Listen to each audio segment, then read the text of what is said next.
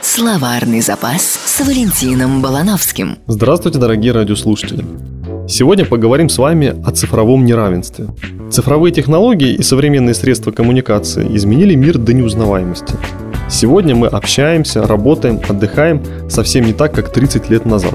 С новыми возможностями пришли новые опасности. В частности, такая демократическая и уравнивающая возможности различных групп штука, как новые технологии, привела к еще большему расслоению общества. Цифровое неравенство или цифровой барьер – это ситуация, когда наличие доступа к высоким технологиям определяет будущее человека или же целой страны.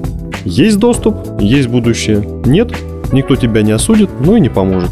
В условиях цифрового неравенства у человека, сведущего в новых технологиях, гораздо больше возможностей на качественные услуги или достойный заработок, чем у остальных.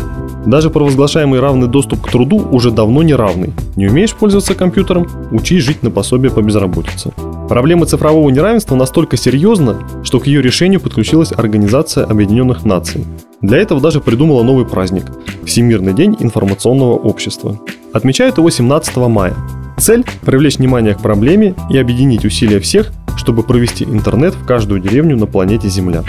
Вместе с тем, в погоне за внедрением цифровых технологий никто не думает о праве человека на аналоговое существование.